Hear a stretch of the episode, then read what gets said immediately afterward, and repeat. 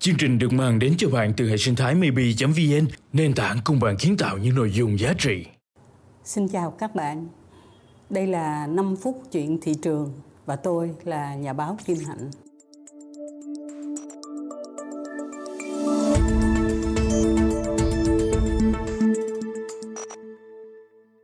Trong ờ, một số những cái lời bình của bài tôi nói về Thái Lan và Quốc Yến tôi thấy có một bạn yêu cầu là nói về cái tình hình cần sa đang được ừ, sử dụng chính thức công khai ở tại Thái Lan và tôi thấy rằng đây là một đề tài cũng đáng chú ý. Tôi xin kể lại câu chuyện đó. Cuối tháng 5 năm nay, tức là cách đây mới có 4 tháng, khi chúng tôi ở Thái Phát, tức là một cái hội chợ về thực phẩm và đồ uống tổ chức ở Bangkok, Thái Lan thì chúng tôi có nghe xôn xao không nhiều lắm nhưng mà có xôn xao rằng là Thái Lan cho sử dụng ma túy chính thức rồi đó. Tôi không tin điều đó vì Thái Lan là một trong những nước cấm đoán ma túy rất là nghiêm khắc. Sau đó thì hiểu ra là cần sa là một loại lá có chất gây nghiện. À, nhưng người ta không nghĩ rằng đó là ma túy. Cần sa Ừ, nghe nói là được bán ở các siêu thị một cách tự do. Thế là tối hôm đó chúng tôi đi tìm và tôi cầm ở trên tay một chai giống y như là chai nước suối.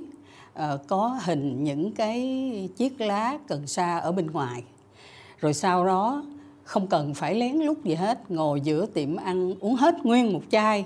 Xong thấy cũng không phê gì hết. Mọi người đều cười là nó cũng không có mùi gì đặc biệt lắm có lẽ nó hơi khác chút xíu thôi có khi còn nhẹ hơn là mình đổ một chút bạc hà vô nữa thưa các bạn cái câu chuyện mà người ta cho sử dụng cần sa diễn ra trong bối cảnh là Thái Lan, một nước mà nền kinh tế của họ ờ, phụ thuộc vào kỹ nghệ du lịch rất nhiều là lúc đó là rất là khó khăn để đón khách du lịch. Người ta cho rằng là hai lý do để chính phủ Thái Lan chấp nhận cho sử dụng cần sa một cách chính thức và công khai là thúc đẩy khách du lịch đến Thái Lan và thúc đẩy cái phát triển về kinh tế. Đồng thời cũng có một lý do nữa là sử dụng trong y tế và người ta tuyệt đối cấm sử dụng cần sa trong giải trí. Người ta phát tới một triệu cây giống cần sa cho các hộ gia đình của người Thái Lan trồng ở tại nhà để làm cho cái cây này nó có cái tính chất là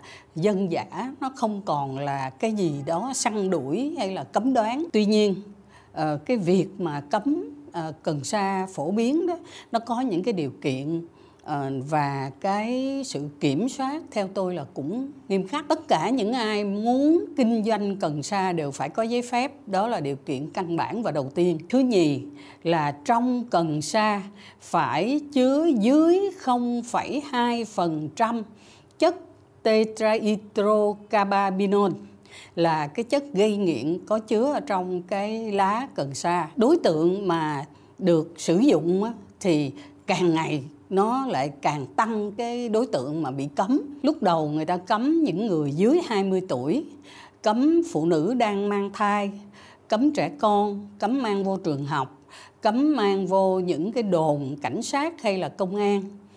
Rồi sau đó người ta tiếp tục cấm nữa là không được sử dụng nơi công cộng. Tức là chúng ta thấy cái mức độ cấm càng ngày nó càng tăng. Vì sao? Ngày 9 tây tháng 6 chính phủ Thái Lan cho phép sử dụng cái lá cần sa.